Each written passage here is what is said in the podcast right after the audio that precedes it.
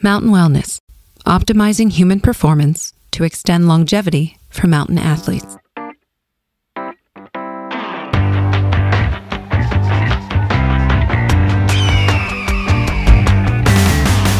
What up, mountain athletes and outdoor adventurers? Welcome to another episode of the Mountain Wellness Podcast. I'm your host, Corey Reed, and I'm joined as always with my mountain brother, Mr. Mike Mahina. What's going on, brother? ah, morning, California to Montana. that one was that one was for you. What's happening, dude? Oh, I was rushing this morning, man. I was, you know, it's that it's that mountain time and that Pacific time. that Every once in a while, it's just, it's just I'm just gonna put it on the table right now for the listeners. Like this this episode right here is taking some uh, considerable uh, rescheduling, and I think everything possible has been thrown at us. I know I'll take the I'll take the blame for uh, two of them. We we've attempted to record twice, and I don't know why Mike and I haven't established yet that since we're mountain wellness that we should be on mountain time. But Mike's in California, I'm in go. Montana, and it's like we keep getting the times messed up. So we're here uh, recording Saturday morning, which is not typical, but I like the vibes at the den on Saturdays. So I'm stoked, dude. I'm stoked to connect with you and um, coming off a, a stellar vacation in Lake Powell. So uh, I'm feeling good. Oh man, I saw some of the imagery. Uh, absolutely incredible. It looked like the Grand Canyon with, with the Colorado River. Like you guys are just floating down the Colorado River in a hotel. yeah. Uh, for those that haven't been to Lake Powell, and it's it's not your typical lake. It literally is, like Mike said, the Grand Canyon. Um, and uh, I think there's over. I know there's over a thousand miles of shoreline on Lake Powell. So there, it, it's just incredible, and we were on just a, a phenomenal boat. I'll just put it at that. Um, we were definitely riding in style and out there for seven days. Uh, maybe we saw three other boats in that time. Uh, so completely disconnected. It was, and not to mention with the family, brought Grady and Eli, the boys, and so sharing with uh, sharing that with them for the first time, and uh, that's where Kayla and I first uh, really got to know each other was on a Lake Powell Oh, that's incredible. Wow. So, yeah, man, it was, uh, and I got to wakeboard. It was good to good to get on a board and um, feel that out again. I didn't disappoint, Especially there. right? It's the best place yeah, you ever. had to feel it there. Just like, yeah, no, it was just incredible to see some of the imagery. and you'll appreciate this before we jump into uh, today's topic, which is going to be fueling nutrition and how to really become metabolically flexible. And we'll get into that. Oh, I'm excited about this. um, yeah. Quick story on the wakeboarding. It was funny because um, a couple of the, well, actually, all of but one uh, wakeboarded, all uh, everybody there, and uh, at least Ah. all, all the dudes. So that was cool.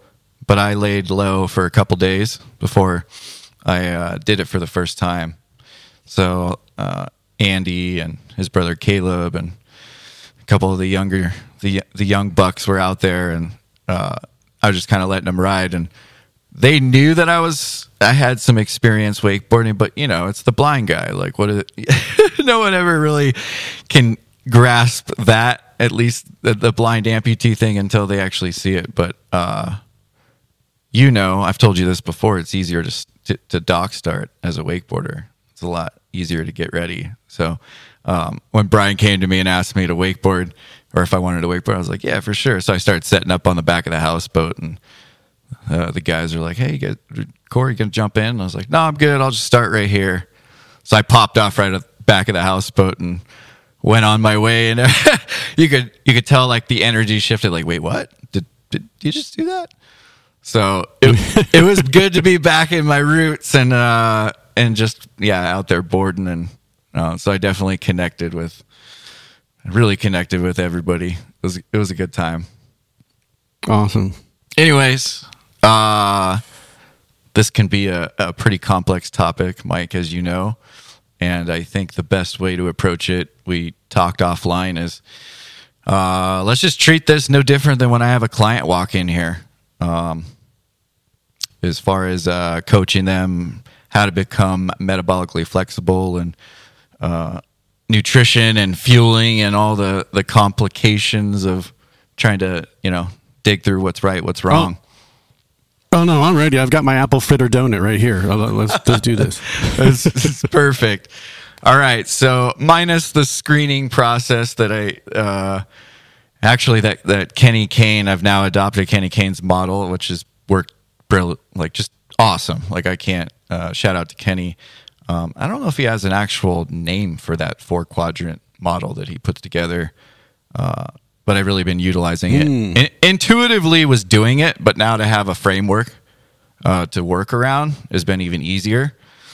The like an intake, bringing somebody in for the first time, and, and Yeah, absolutely, and it, and it, he really put it. It just uh, like I said, it, it's a nice framework. So let's just uh, assume that the listeners here are we've identified that uh, uh, uh, one, you guys want to make a change to optimize your nutrition and the way you eat, the way you feel. Uh, two, make sure that those um, those goals are aligned with the behavior uh, and you know, and that's pretty. You know, just for an illustration or an example, there's a lot of people that want to make a change, but their behavior, their commitment, their discipline doesn't align with the goals that they want to achieve. It's like I want to be a millionaire, but they don't want to put the work into uh, putting something together to become a millionaire, or uh, they want to lose weight, but they're not willing to make some sacrifices and change some lifestyle habits to do that. So let's just say that you guys are willing to make that change. So, two, the behavior. And then three, the relationship with the coach and the athlete or the client. So, that's a mutual relationship. Uh, like Kenny said, if I'm not making change after, uh, uh, let's say, whatever that time duration is, then that client or athlete has the right to fire your ass because you're not you're not fulfilling your end of the bargain. So it's a two way relationship, and then Ah. and then the fourth part of that is the environment in which the athlete or client is in, uh, because environment is a big part of change. We know that. That's why uh, we built the den here in Montana because community and tribe is so important. So let's just say all those are in line. Client walks in, um, and this is. Um,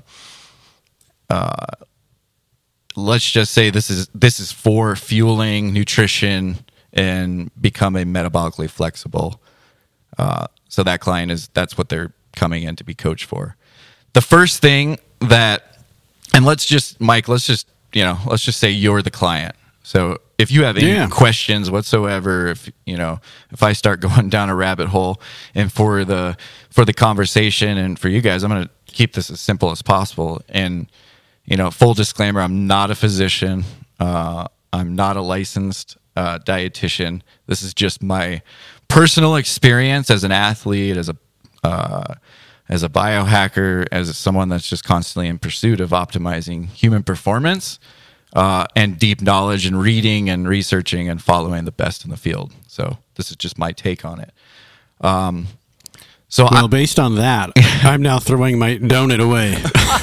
so, so- so I'm now the guy in the seat. I'm like, my donut's out of here. yeah so No, I don't actually have a donut. So if we have any donuts in the car or we're we're, we're chomping on them while we're listening to this, is this is the start. Uh, enjoy that. fly out the window. enjoy that donut, but you might be throwing it out very soon into this episode. Um, so let's just start. Uh, I like to Yeah. tell all my clients that the first thing is let's not look at it from a, a diet. Like let's not look at it from what foods we're eating um, or I should say, like basically what diet, because there's a lot of diets out there, whether it's vegan, whether it's vegetarian, whether it's keto, whether it's primal, paleo. There's Mediterranean. There's a lot of diets out there. Um, and rather than looking at one particular diet, subscribing to that and trying to follow it, in my personal experience and with my clients and stuff like that, just doesn't work.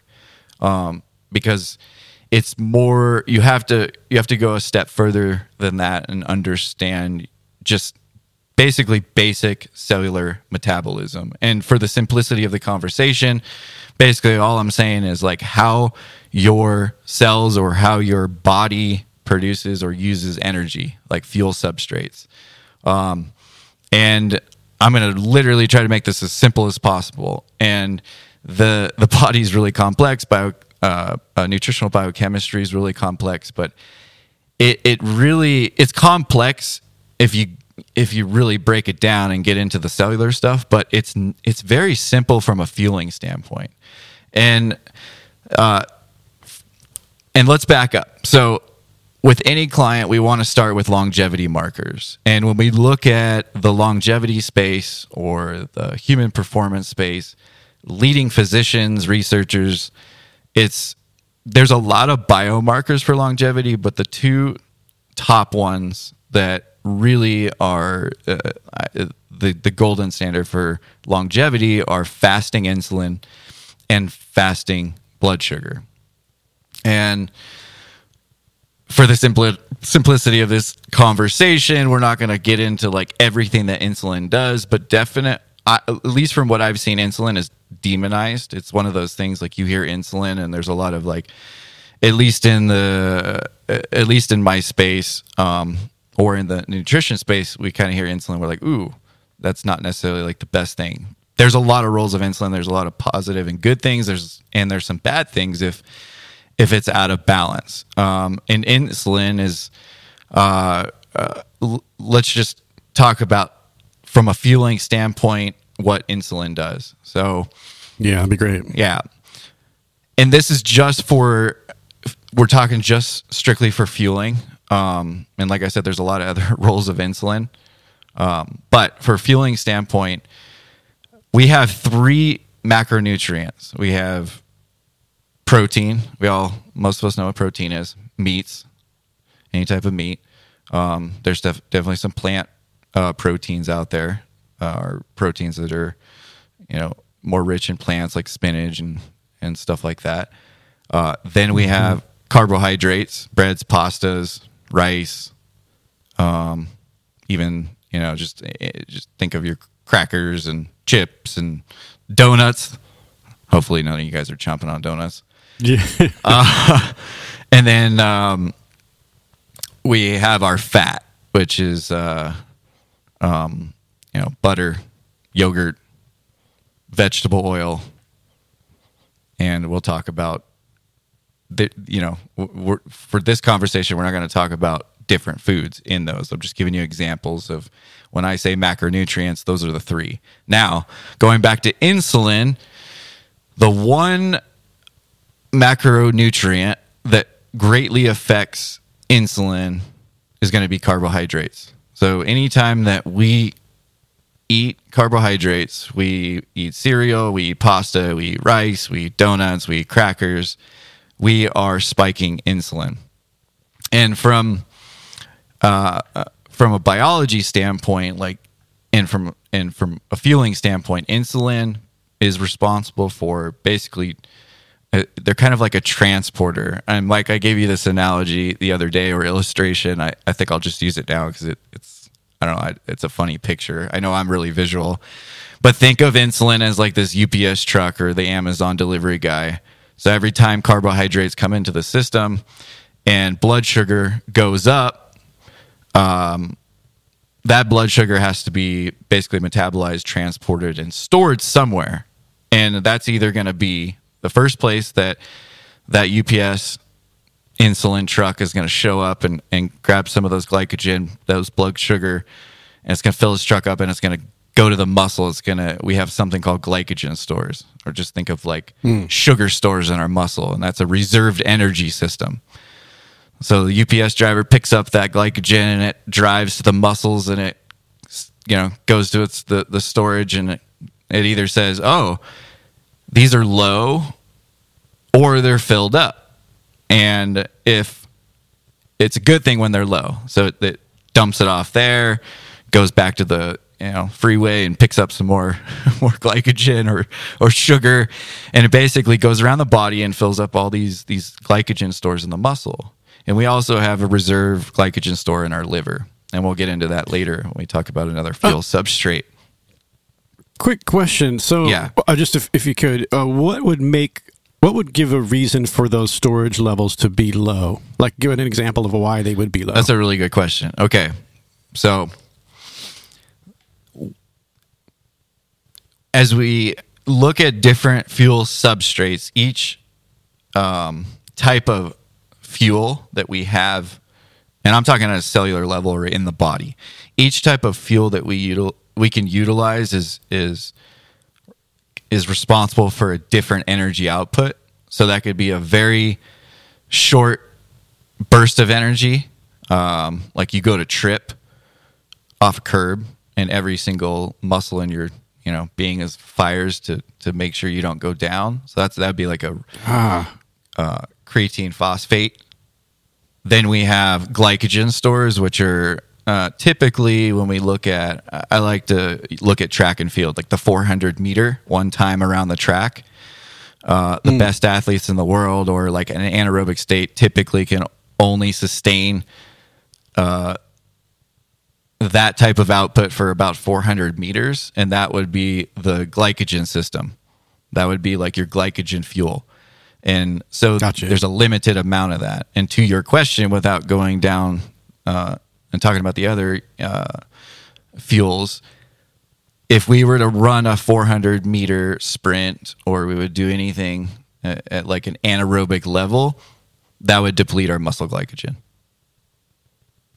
So, right there, that means that activity, exercise, movement is really, really important for depleting muscle glycogen, which is really important for optimizing health, which comes back to that longevity marker of insulin and carbohydrates really playing a huge part on uh, insulin levels.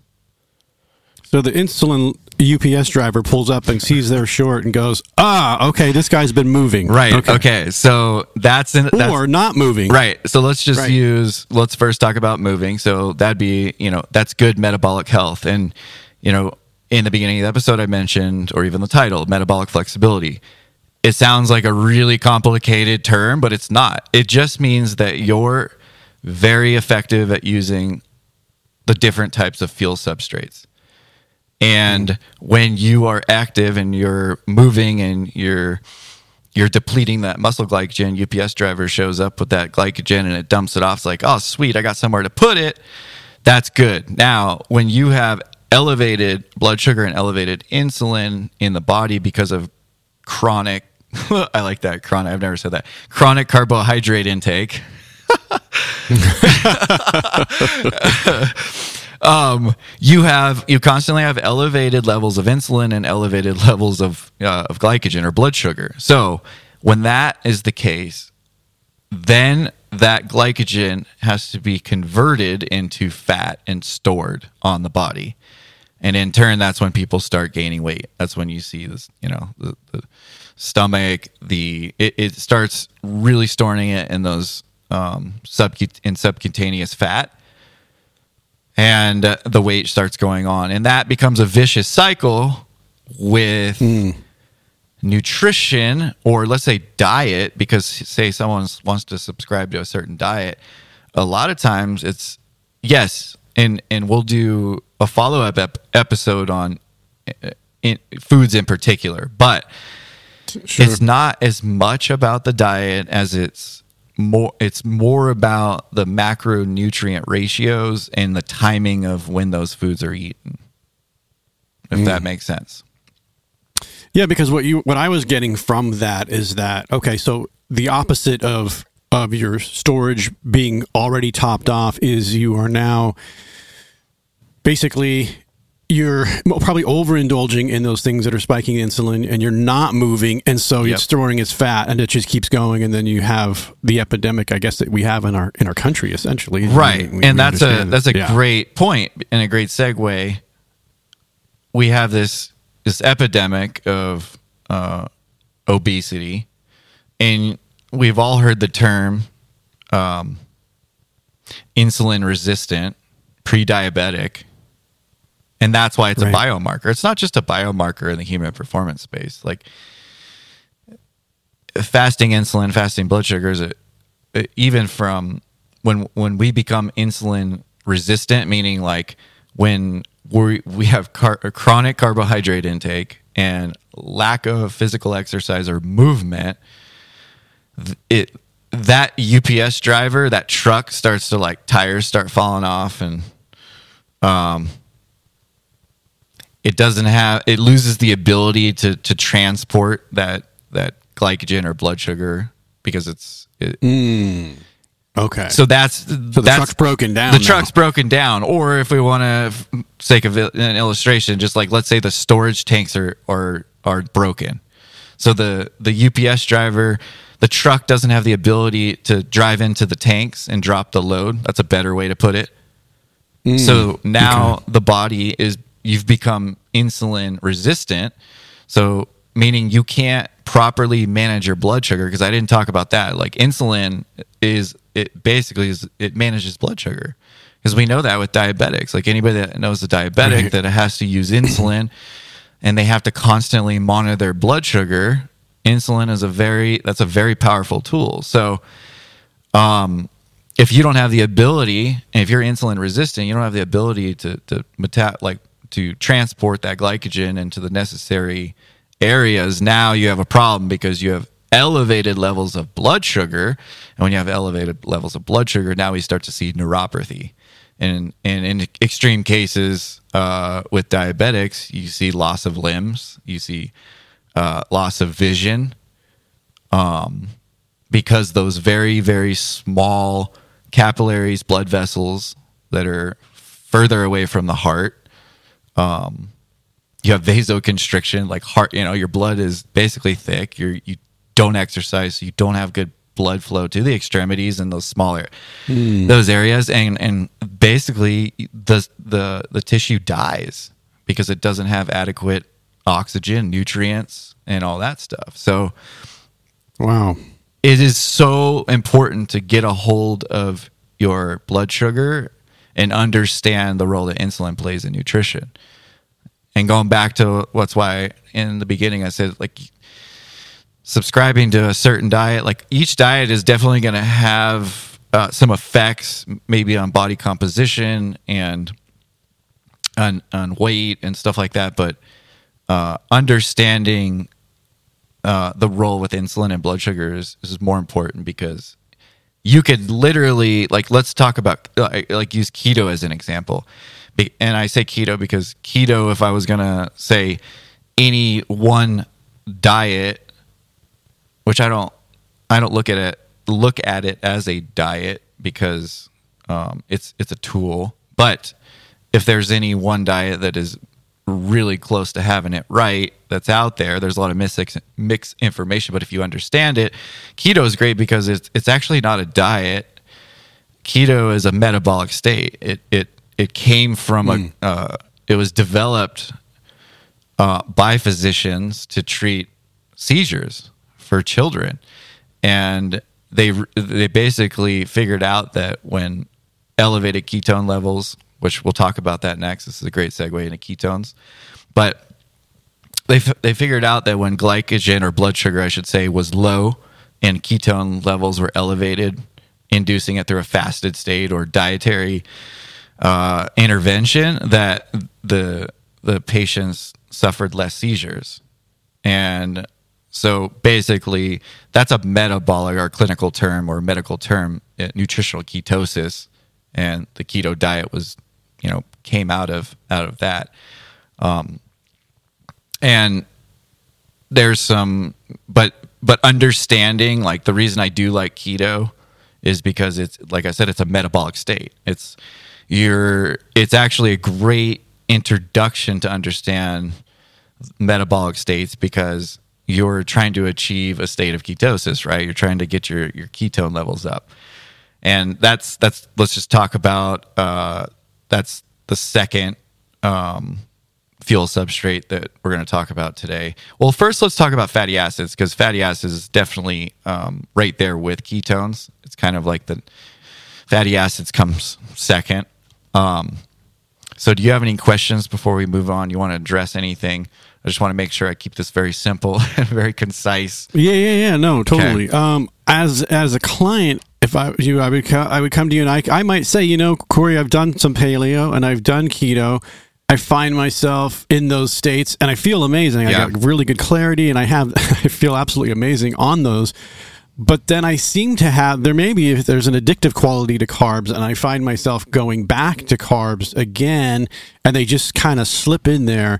And so, you know, you mentioned earlier about timing of things, and so it's it's it's, it's trying to manage. There is addictive quality to, to carbohydrates. There is. That's I, I feel that. and there's a feel that. there's a very uh there's a really good reason why and i'll briefly just you know, explain Hmm. Yeah. it um so if we were let's just take away mod like the uh the modern availability of food like we have the we can get any food we want whether it's from some exotic place some tropical place or some Totally. big game from like alaska like we have that ability um but if we were to take that all away and I was living in Montana in the middle of winter, um, I don't have fruit and carbohydrates available like I would in the spring or summer. So naturally, I'm going to follow a more ketotic state, ketotic diet. That's going to be, I'm going to be eating more protein, more f- really like fat, basically the foods that are available in that season. And if you're vegan or vegetarian, like good on you. Hope you're doing it right. But that's like an example I would give of why that's not an optimal diet. Because if I dropped you 200 years ago in the middle of Montana and said, try to be vegan or vegetarian, good luck with that. no way. So you're saying bread does not grow in the wild? Uh, there was a correct way to prepare that during harvest or during spring. yeah. Um, but basically, like, so going back to why there is a strong impulse to eat carbohydrates. So let's fast forward to springtime, um, where we're starting to not just hunt big game, but we're actually uh, foraging and, and we're we're looking for fruits and we're looking for you know seeds and nuts and all these different things that are available now in the season. If you and I are out and we haven't eaten for I don't know two days or something like that, and we came across a field of berries and there was just a ton of berries there, we're first gonna eat as many berries as we possibly can. We're gonna fill ourselves up, right? um, and then we're gonna fill up our b- baskets or whatever the heck we were carrying the berries in. But Sure. it's the the body was really the way God designed it is really intelligent because we, unlike a plant, we have this ability to store energy. So the plant is rooted in the ground. It has the water, sun, nutrients, and it's but it doesn't have the ability to to travel. Can't move over space and time. Now, Right. when like we have the ability to eat carbohydrates which can be stored as fat when it's not used as energy uh, right away that's a good thing because we might not get our next big game kill with that you know really dense energy like fat and protein that's going to like keep us going it's a good thing that we like literally shove our face full as many berries as we possibly can. Use the energy at the time that's available and store whatever's left.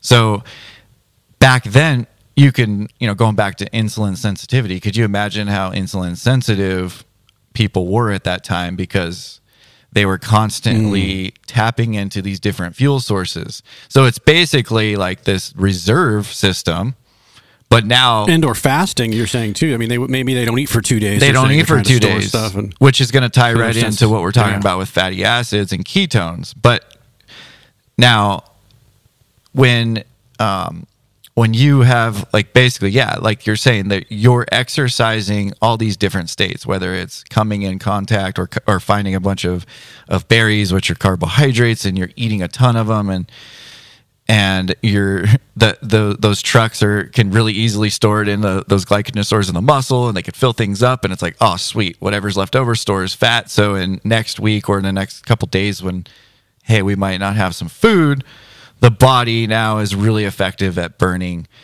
uh, turning that those fat storage that fat storage or that that that sugar that was converted into fat now it can tap it and utilize it as a fuel storage so So uh, let me understand this. So you're because you're pointing out another major problem that we we're aware of, which is that's essentially where we've evolved from. But one of the big problems is, and I'm just reading this in the book Tribe, is that we the Western culture has a way of making every modern convenience available to us Yeah. at all times. So we literally don't have to move all week long, No. and we can eat whatever we want from anywhere that Amazon will get. drive to so Yep. that's a that's a real problem there's a there's a problem with movement and there's a problem with what you're Yeah. describing as how where we evolved from And you can understand now that we're literally fighting. If you're consuming a modern American diet or just consuming carbohydrates with every meal, you're fighting this uphill battle because you're constantly signaling insulin. Hmm. Even though, and let's just say you're not an active person, now you're you're heading down the wrong road because you're never ever ever exercising um, the the the ability for your metabolism to burn other fuel substrates. Like even if you're consuming protein and fat with those meals, you're still signaling insulin and you're you're bumping your blood sugar up. So there's never and, and let's let's talk about fatty acids and ketones. Um, and this is primarily because of a lack of movement is that what you're saying That Lack of no movement, lack of movement, and chronic carbohydrate intake. gotcha So those like, and that goes back to just as a reminder, the two longevity biomarkers, the the two that we look at for longevity are fasting insulin and fasting blood sugar. We want those low. That means fasting means when we wake up in the morning after eight hours of sleep, those markers should be really low. Hmm. Like they shouldn't be elevated Gotcha. because if they're elevated, like let's say you slept eight hours, like you had pasta for dinner, you slept eight hours, you don't have good metabolic With a cheesecake. With a cheesecake, right? Jeez. at nine o'clock at night okay, or eight o'clock You're right, okay. and, and you're you're all those muscles, you know, stores are already topped off, so the the, the trucks driving around like, Ah. oh crap, like we got more more like boxes, like we need a bigger freaking house. We gotta. So guess what happens? That's the the, the it starts storing it in fat, and like if your body was a warehouse, that warehouse gets bigger and bigger and bigger because there's just so much extra blood sugar that needs to be converted into fat because you're not burning it. You're not, you're never like, even if your diet's on and you're like, that's why the calorie counting thing doesn't work. It'll, it works to a certain extent. If we're manipulating, doing calorie restriction, I'm, I'm coaching a client on, on fasting and stuff. Yeah, for sure. But from a, from a dietary, like looking at diet and saying like, I need to stay under the, these, this amount of calories per day. Like if your macronutrients, like meaning you're, you're eating the right ratios of protein, fat to carbohydrates, and specifically timing carbohydrate intake, you don't need to worry about calories because your hormones will optimize and your body will tell you when you're supposed to eat. And you're going to feel hmm. satiated because going back to that example I gave you, if it was 200 years ago and we came across a field of berries, that's a good thing to eat as many as we can at that point. But now let's fast forward to the modern times. Like you said, we don't move that much. We're not that active. The you know the the general population, and they're constantly eating, coming across those field of berries three times a day, and they're snacking in between. it's just endless berries and there's right? endless berries. every size and color Yeah. with chocolate on top of those berries okay got yeah. it So so now that you understand that, or we understand that, we have to look at the two other fuel substrates, and that's going to be fatty acids, and that's going to be ketone bodies, and they they they're they're very. Let's just think of it as fat. So fatty acids are it's basically a fuel substrate that's circulating in the bloodstream at all times. Like it's never one or the other. We're always burning a ratio of glycogen, blood sugar, in a, in- to fat or fatty acids. But the interesting thing is when we, for the simplicity of the conversation, when we restrict carbohydrates, or actually a better way to put it is when we restrict food altogether. Let's just say we do a 24 hour fast. There's a um, there's a there's a timeline of uh, of things that take place from a fueling standpoint. The cell goes through this transition. So I just gave you guys. I just talked about like the typical, the general diet, like how most people are eating and the state that they're in. Now, if they restricted and did a 24 hour fast with you know not good not having good metabolic flexibility or not having the ability to burn fat really well they're going to have a really rough time because they've never exercised the like basically never restricted carbohydrates long enough to drop insulin levels to a level where the cell goes okay glycogen is getting low so let's now preserve as much as we can in case uh, a wild animal comes into the trail and we got to run our asses. so it starts to preserve and it starts to burn more fatty acids that are available in the bloodstream. And uh, that's going to be everybody's different, but let's just, you know, let's say it's that's a few hours, let's say 6 hours or whatever upon because most people like when we're intermittent fasting we do like 12 to 16 hours in a burning fat or in a ketotic state so now we're burning fatty acids it's the the the cellular metabolism or the body starts to preserve glycogen in case we need to use it and now when fatty acid starts to to get low that's where the the good stuff starts to happen that's when the the body says okay fatty acids are running low in the bloodstream we have this the average person. Now, this is the average. So you think of someone that's overweight, um, but the average person has thirty thousand calories of stored fat on their like available on their body. So fatty acids mm. start running low. the cells signal the brain. Brain does says whatever like, hey, we need to tap that fat storage, those tanks that we've been like you know holding because uh, we're running low on fuel, and now the, ce- the the cell basically shifts into a different metabolic state, and the liver converts that fat that the, it, that's pulled out of storage and kicks out what are called ketone bodies, and now your body is in a state of called nutritional ketosis, and there's a lot of like there, we could do a whole episode on nutritional ketosis, but the the the basically the underlying benefits, like the big ones, are just uh, it, it, think of your body. Um, well, not only of the cognition, um, cognitive state goes way up, but you, you're cleaning house. It's your body does a really good job of, of cleaning up proteins that are bad, cells that are bad. It's called cellular autophagy. Um, now going back to the, for the sake of the conversation on the topic today when we when we reach a state of nutritional ketosis when we burn through our blood sugar we've burned through fatty acids and now we've forced our body into burning ketone bodies now we have started to train our metabolism to and and it's not even train but it, it's your cell is is learning how to do something that it already knows how to do. You just don't exercise it.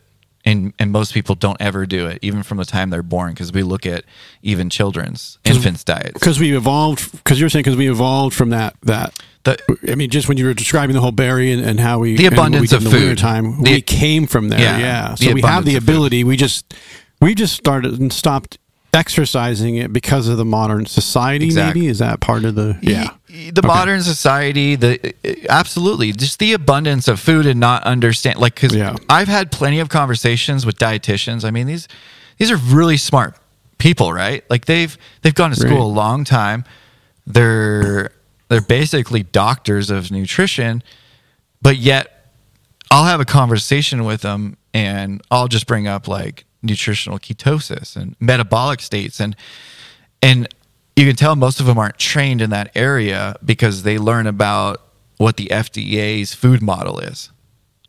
Right? It's like oh they're they're approaching it more from okay if you get this patient in the hospital they're dealing with seizures or they are post surgery um, uh, pre diabetic like this is what you feed them this is the macro the calories like based on their body their weight. Like there's all these it's all around calories and uh honestly if you look at the fda's you know food pyramid or the food model it's like carbohydrate intake is the biggest uh, macro that you should be consuming.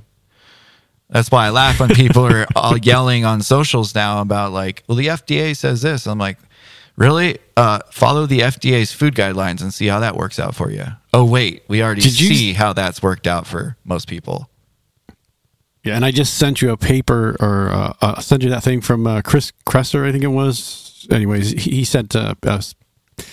There were three s- papers that were written about the uh, Chris Kresser's current great. state of our. Yeah, and, and he talked about the three papers that were just written about the panels that sit, I think, on the on the FDA, and they were basically saying that yeah, we've we know that these are wrong, we know these guidelines are wrong, but there's a Lobbying and financial. money. And, yep. Yeah, there's a there's a reason why it's probably won't change, even though we know it's not right. And it's so unfortunate. And I'm just like, yeah, I'm just gonna- that's another rabbit hole. yeah, it's another rabbit hole, but like just think about it right now from what we're going through. And, and, the, and Yeah. I'm, t- I'm directing this towards the listeners, you guys. Like, think about the current state right now and, and the conversations that are going on. Like, if you can optimize and implement what we're talking about today, like systemic inflammation goes way down and you're optimizing your cellular metabolism, which means you're optimizing your your immune system. You're becoming more robust, more resilient. So, and this is a conversation that's not being, that's not happening. Like it's at least Yeah, from a, a higher, yeah, from a higher up leadership. But um, anyway, so now we, you know, we we've talked about the different fuel substrates, the different ways that we burn them. We've talked about movement. We've talked about the importance of you know keeping insulin low, keeping blood sugar low. Uh, you've Mike, you've asked a question about timing.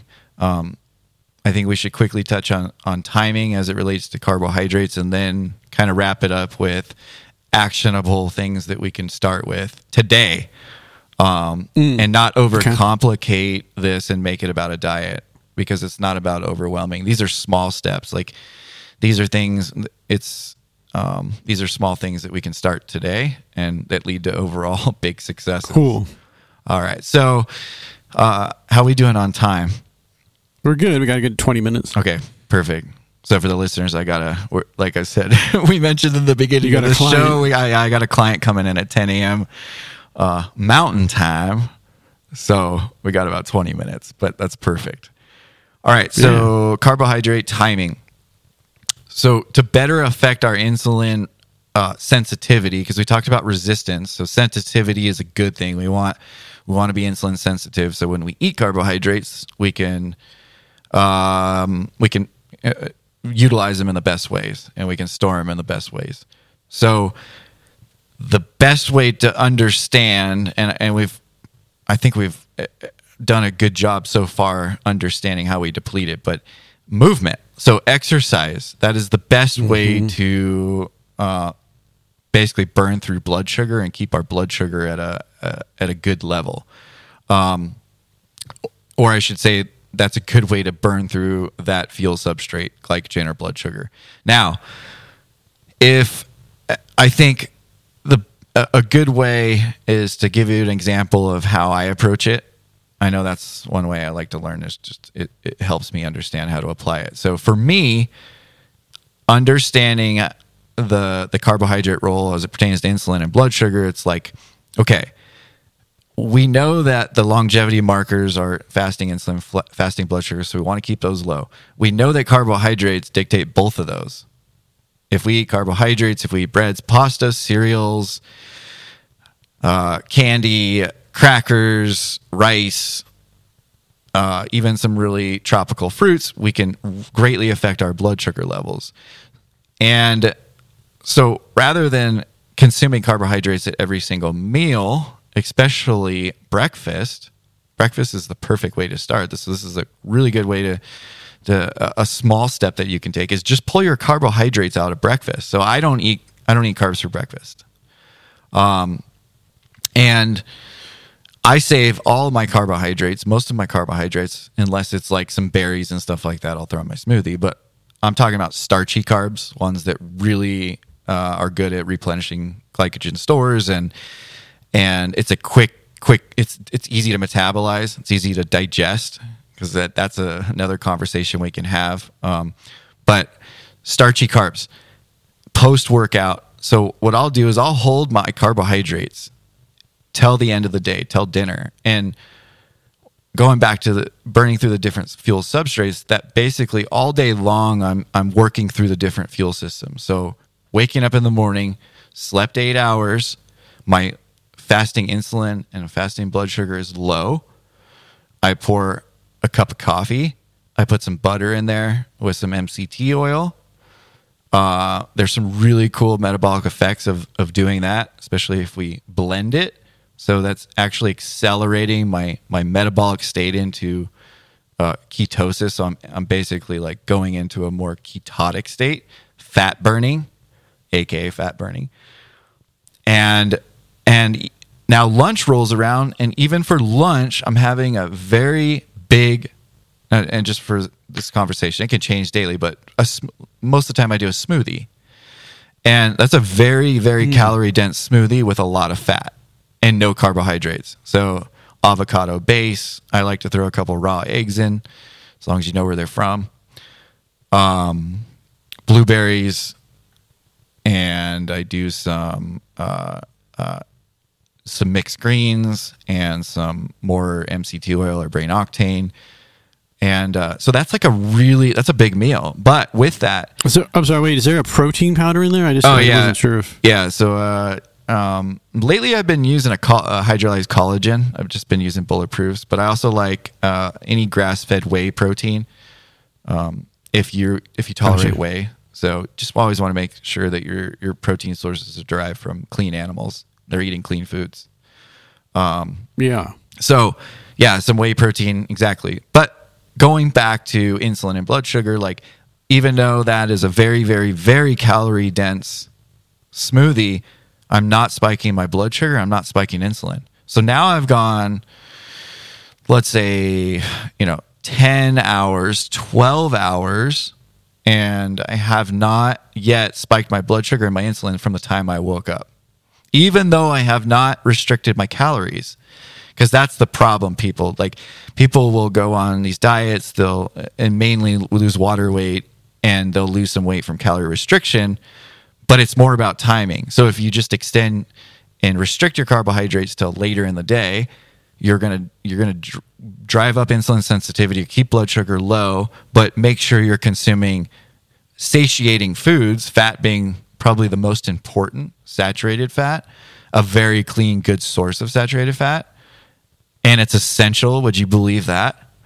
Meaning that you can't get it from anywhere else for all you vegans and hmm. vegetarians.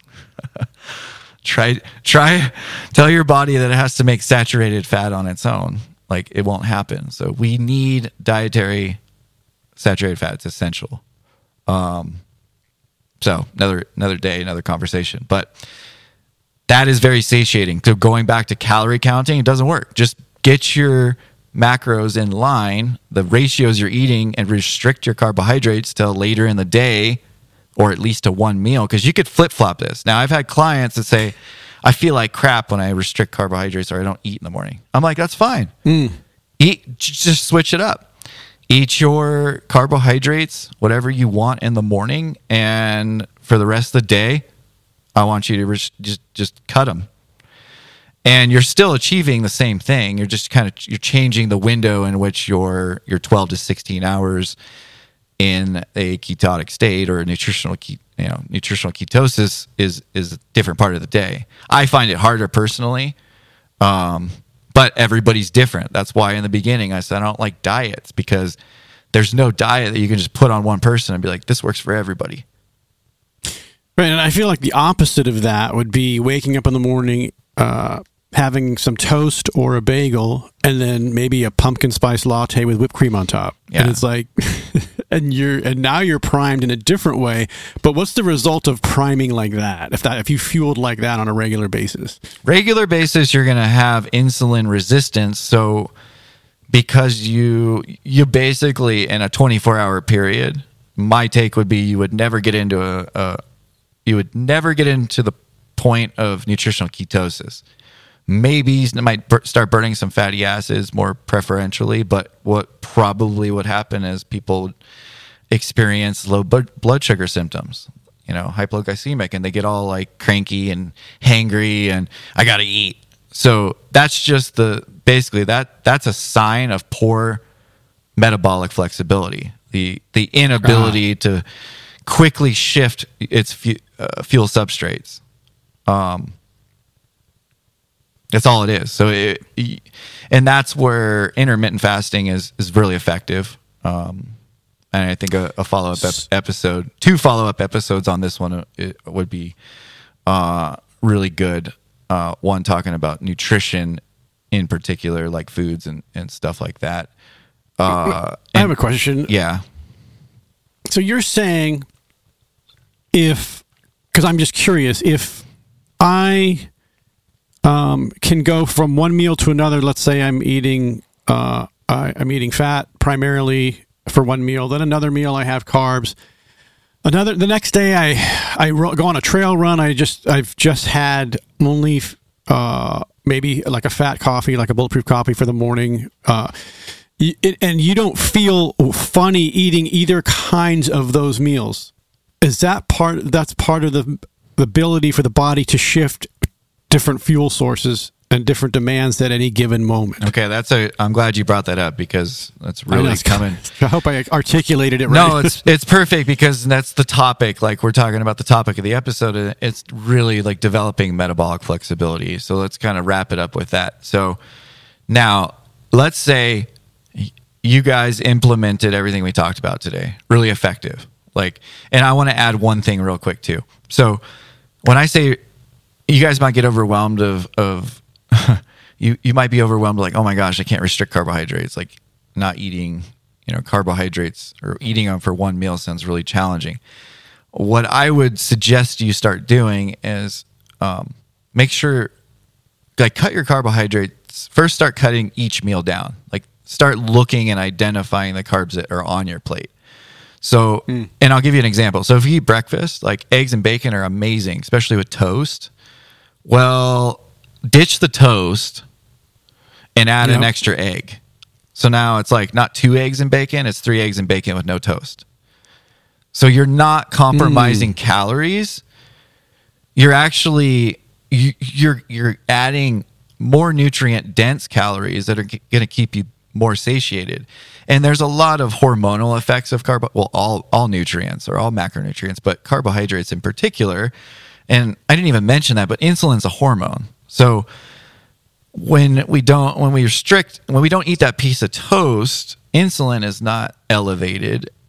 And other hormones related to hunger are not suppressed like uh, ghrelin and, and there's another hormone leptin and i don't have a really deep understanding of those two but i know that those play a, a huge role in say being satiated but basically your body telling hmm. you like i'm good to go versus this is a crazy thing. Like when we're when we feel that rumbling in our stomach, it's not like our stomach necessarily like it's not like a cramp or this empty. That's an actual hormone that's causing that signaling that that feeling to tell us to eat.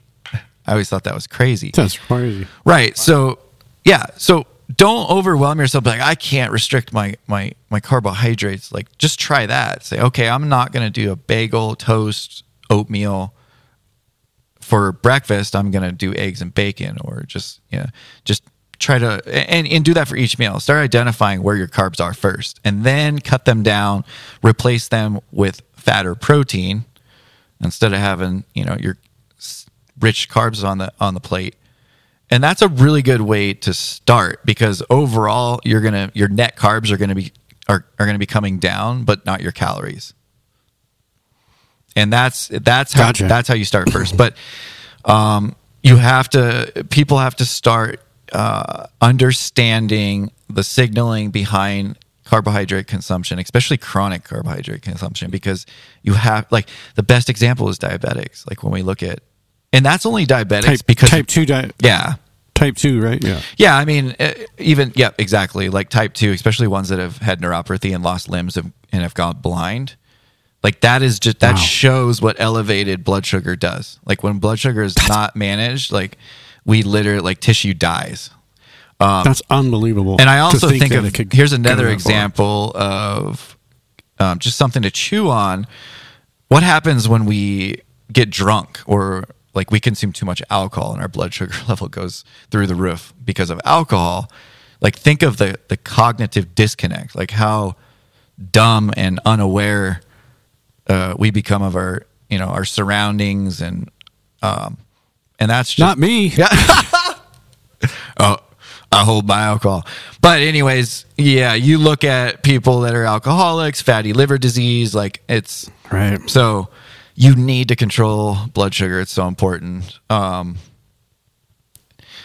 and uh, so let's. Uh, where do you want to wrap this up? Oh, one more other thing I wanted to add because there are some because I, I realize that movement is so important. and That was part of the equation in all of this, and we can go down this road another time. Yeah. But I I do know, uh, and I've been reading about this. I know we've talked about it for people that can't move for whatever reason currently, uh, whatever state they're in. I've been reading and found that that the infrared heat saunas are good for Yeah. sweating and losing and burning calories without having to move, which Yep. is like you know every. It's, it's interesting. It's, it's very interesting That's perfect. So as let, a way to help. You know. let's wrap it up on that. And I remember where the question that you had, and so we can wrap around back to that. So Yeah. You were talking about different eating different types of foods, especially carbohydrates, um, at different times of the day after you develop metabolic flexibility. I can't. I, I think that's what you were alluding to, and like sometimes where you don't feel the effects of it. Um, and if I heard that question wrong, it's still I think this is an important thing to to, to touch on. So after we develop metabolic flexibility, now from a mountain athlete perspective, or someone who's going to go out in the mountains and adventure and really push their body to the limits, mm-hmm. and you're going to be tapping every fuel source available. Think about how advantageous it's going to be from a from a performance standpoint if you have metabolic flexibility because now you don't have to rely on one type of fueling strategy. And the best example I give you is an endurance athlete that is carb it's carbohydrate based that doesn't is not fat adapted and, and metabolically flexible. Everything we talked about today. They might be the top like top endurance athlete and they might be crushing it, but from a feeling standpoint, they have to really plan those goo packs, those simple sugars. They have to have those readily available um, because if, God forbid, they're not, or they don't get to that next fueling station and get their blood sugar back up to a reasonable level, because that's that's where their body is used to to to burning fuel as it pertains to performance. Now suddenly when they have to switch into burning fatty acids preferentially or ketones, guess what? They're not good at it. And if you're already pushing your body to the limits on the course, think of how Ooh. shitty you're going to feel when That sounds like a gnarly crash. yeah. People already have a hard time when they try to implement this in their normal daily life without even implementing exercise. So, talk about crushing it on the mountain. If you guys can start to implement this in your daily life, into your training, switch switch this up. Don't look at diet as diet, like as food, I should say. Look at it as okay, how do I understand the different fuel substrates? How do I time them correctly so I can optimize my hormones and my body composition? And then when I'm out in the mountains, I don't have to like sit there and go down this checklist of what I can and can't eat because guess what? Everything that comes in at that point is just fuel and your cell is like a furnace and it's like, "Oh, cool, simple sugars, let's burn that up." Oh, damn, there's no more simple sugars. Let's tap into the fat storage. Oh, no more fat storage. You guys are pushing it to the summit. Guess what? We can tap into ketones. There's 30,000 calories of fat stored on the body. So Dang. that's how it, that's how it goes, man. You just you have to understand it from a metabolic standpoint. It's the only way to optimize fueling and nutrition. Dude, this has been amazing because I'm, you know what? I've always thought of this, like you said, we it can be very complex, but you you made the UPS Amazon truck guy that analogy in the beginning. It's like, all right, I get it now. Like you know, it's Well, and I like having that insulin sensitivity, Yeah. you know, and, and where we came from. No, it's perfect. Uh, uh, this has been great. And what happens when the, the Amazon warehouses don't have anywhere to store it? They got to get bigger. And body does the same thing. It's like, crap, we need to store more fat. So we got to just get, you know, bigger. Dang. So, okay. Well, good stuff. I think there's some really actionable stuff um, that you guys can take away from this and, and start today. Uh, the big ones are just start to look at, I first identify carbohydrates.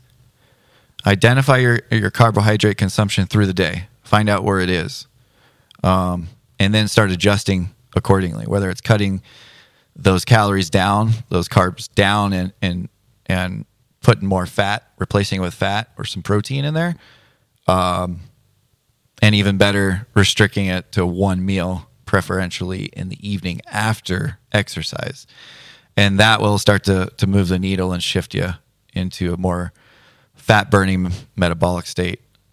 So Uh, I love that. We should do one on the type of exercise or what you would consider enough exercise for the people that don't want to exercise. Yeah. But you know what I mean? What would be considered enough to where it's like, all right, if you've done this, you could probably eat this kind of thing. Well, yeah, we talked about how be a great one. carbohydrate consumption affects insulin, but so does exercise greatly. Movement, totally. So we'll follow up with this. Sweet. Uh, any announcements on your end? I know I'm kind of like uh, I'm all over the place coming back from vacation, so I don't. I didn't put my notes together. Um, do you have anything, Mike? um, not at the moment. When we're uh, Okay. we're just getting rolling back into into. I just have to season, so I'm getting to give a shout out yeah. to the listeners. Um, our download numbers are way up, and that's definitely because of you guys sharing it with friends and telling it about telling it to people, um, or telling people about us, I should say. So thank you so much. Like Mike and I are so appreciative and and humbled, and uh, I've had some some great stories. I have a new athlete, Kelby, who I'm training, and uh, Kelby first found us on the podcast or found the podcast before he showed up at the recovery den and it's those type of stories that really motivate me uh, to deliver better content um, to really help I you guys make a that's change well said. Yep, that's well said, and I think that humility's also led us to even you know finding interesting guests, high performers in different fields. That's it's driving us to bring those to you guys, and I think that's a I Yeah. think that's a great position to to be in. and it's It already really feels been like it's it's amazing top talking to the best in the world world champions and you know the best human performance coaches and it's only allowing mike and i to like i've learned so much from them and i've directly been been able to apply it to my clients and athletes which is so awesome. So um, just enjoying it and thank you guys so much for all the support so far. We always appreciate apple reviews even if it's one word. If you guys just like drop in uh, one word in a, in a comment it just helps us uh, get seen more boosted up in the, the algorithm. So that would help out a lot. Uh, you can always find us on the socials instagram facebook. Uh, you know where to find us. And with that i hope you guys have a good week. Stay strong stay healthy and uh, keep spreading that mountain stoke. Yeah, let's move in the mountains.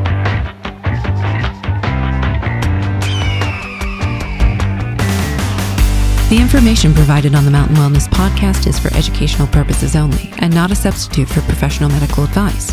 You should always consult a medical professional or healthcare provider if you're seeking medical advice, diagnosis, or treatment.